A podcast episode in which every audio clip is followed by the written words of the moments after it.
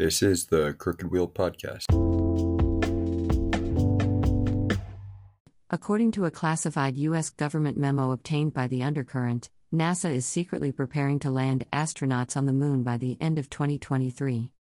We have the technology, we have the funding, and we have the will to return our brave astronauts to the lunar surface, read the memo in part, adding that President Biden was fully briefed on NASA's plans and had given his full support for a manned moon landing. We are in fact already training astronauts for this mission, and we are confident that our brave men and women will be back on the moon before you know it.